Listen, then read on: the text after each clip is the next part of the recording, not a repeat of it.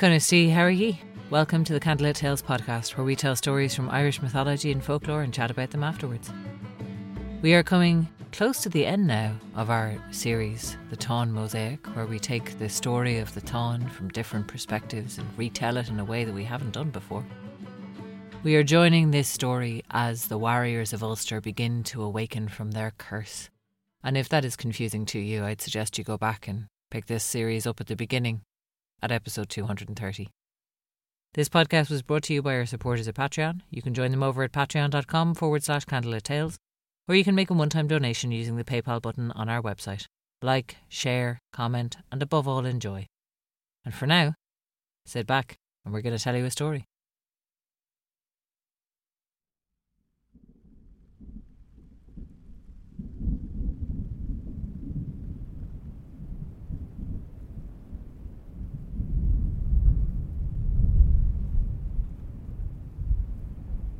Been staying behind them now, watching them go. The brute just tears through the hills.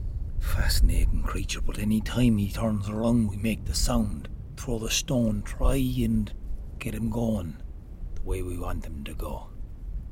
Driving cattle, all sorts of cattle from all around the hills, in behind him.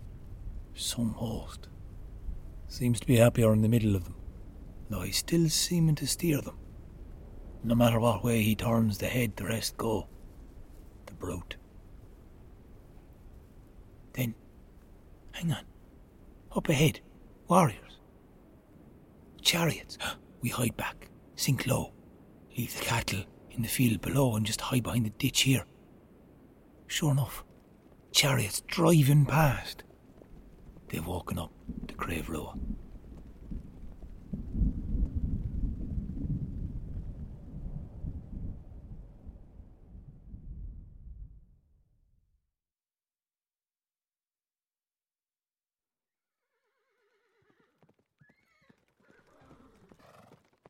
Hooves churning the frozen earth. A white horse on a white landscape. The grey of Macha races across Ulster.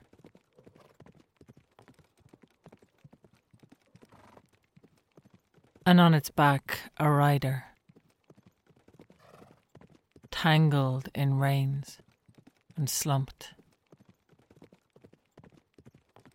And dragging behind a shield, sharp edged and blood-stained. The shield of Cuchulainn, skidding and scraping across the frozen ground.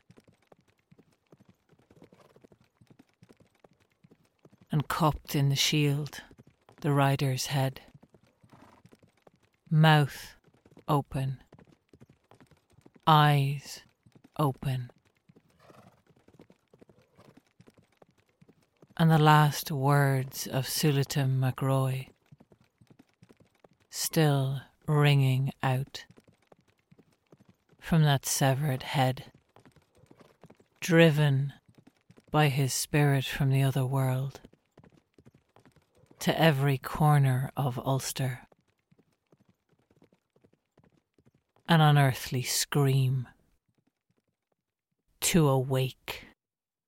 Muskel fear elu, muskel fear elu, muskel fear elu, agus iri amak.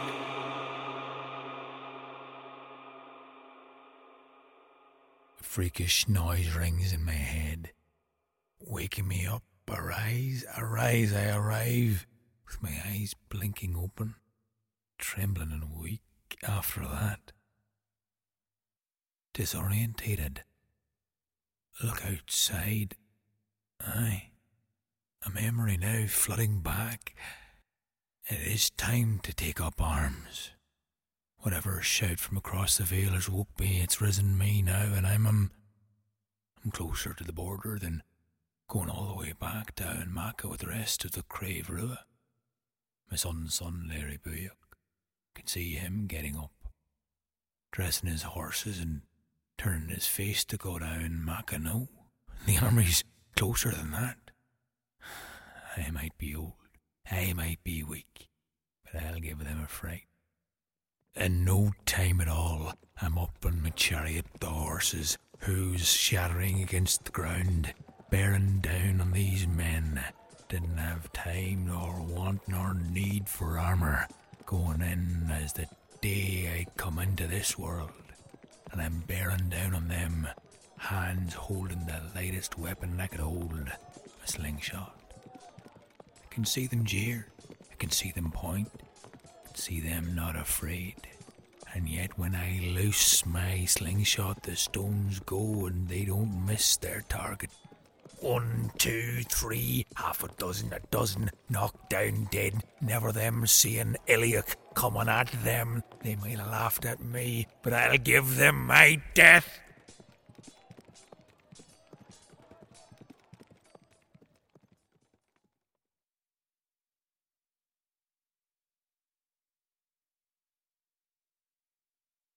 He could see them coming like a storm cloud.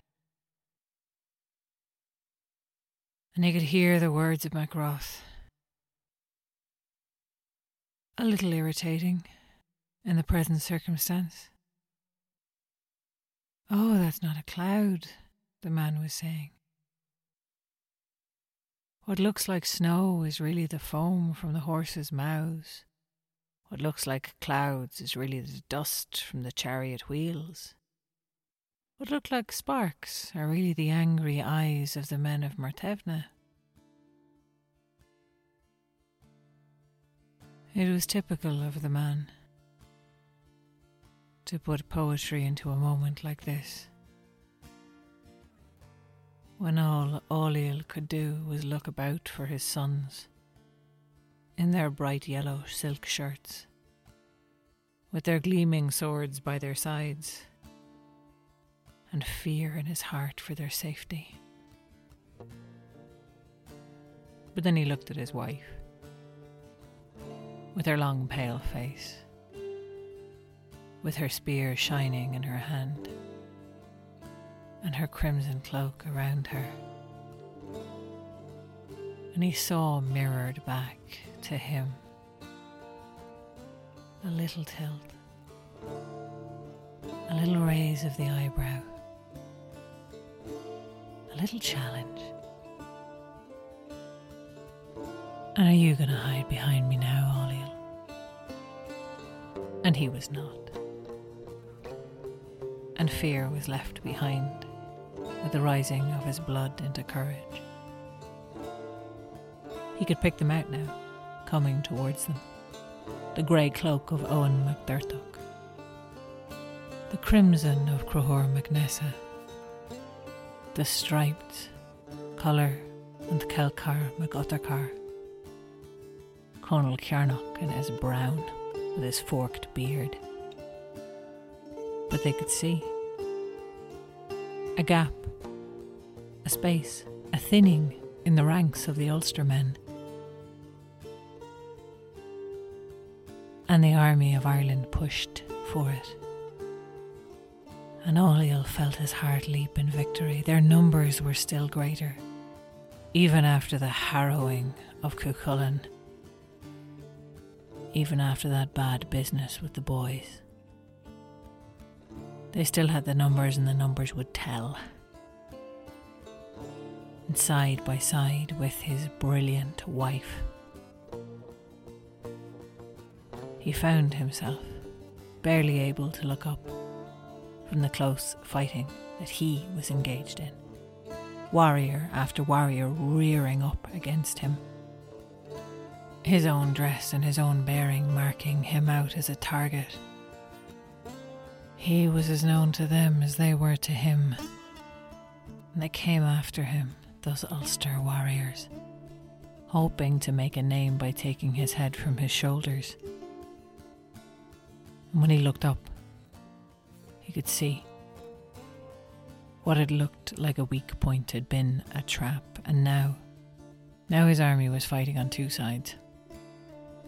As the warriors of Ulster had surrounded them, a pincer movement, pressing them in now. They were under pressure, but they still had the numbers. They still would tell, and he could see Fergus McRoy striding forward, bare sword in his hand, Ailill was man enough to give it back the night before.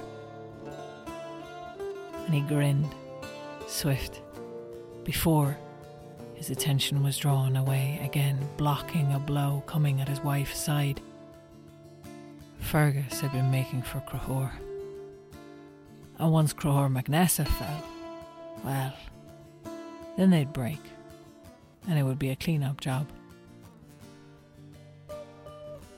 He didn't see what happened and he didn't see how it happened, but all of a sudden people were running past Ailill, and when he looked, Fergus was running.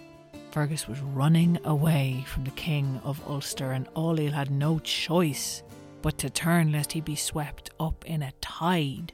He grabbed Maeve's arm, and the two of them together ran. And in between gasping breaths, he said, We have to stop. Orderly retreat. We'll be slaughtered. And she said, Yes, but not here. And she said, On. There's a ford. And they ran, side by side. A disaster. The army running couldn't fight. The Ulstermen behind them didn't have to defend themselves now. All they had to do was shoot, throw spears, catch up in chariots if they were quick enough. But they came to the ford, and he whirled in the water not even needing to look at Maeve as she whirled beside him and the two of them side by side. Sword to sword and shield to shield they stood, shoulder to shoulder. And as every one of their army streamed past, he or Maeve called out to them, If you can fight, fight here. If you can't, fight limp on and gradually their ranks filled out, till there were enough of them to hold back the horde of the Ulster men, to stop the rout that had been about to unfold, to block them.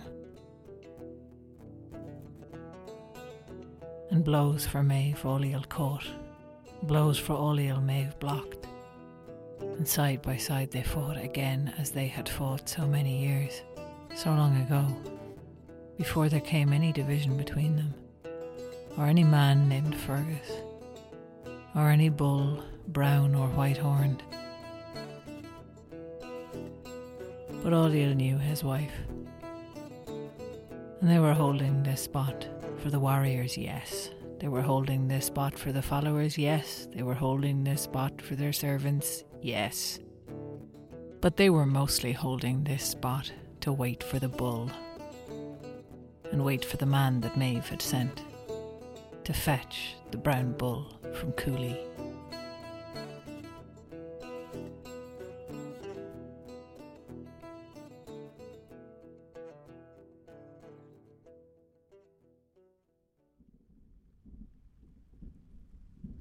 Lumbering brute was mothering now, it was moving, and it was hurling itself to noise of the battle. Well, it was thunder on the horizon and felt like thunder with the clapping of hooves and fighting and shouting steel. The death groans from an army of how many losing their lives, falling like stones thrown through the air. And now they're all running out ahead of us, and we drive, and the brown bull have been driving them for days on end. one goal in sight now, we can see it. They're forming above, her with the red hair and the long face in her. God, I could kiss her if I could have ever kissed her before. she was holding the gateway now at a thigh, driving all the men through it, limping through covered in red, every single one of them. How few there are, bodies strewn across the fields. And the Ulstermen still bearing down on them. But we're going, we're motoring it. Something cold.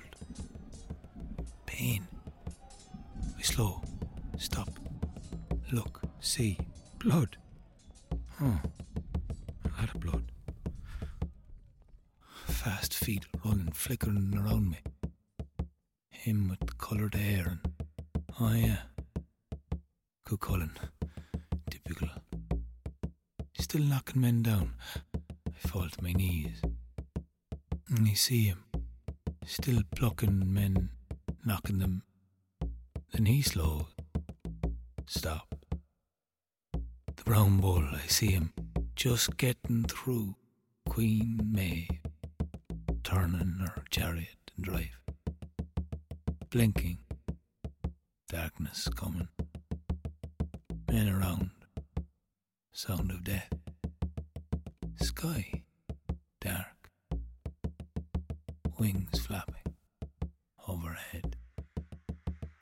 The crows, they're coming for me. Well, I still got the brown bull.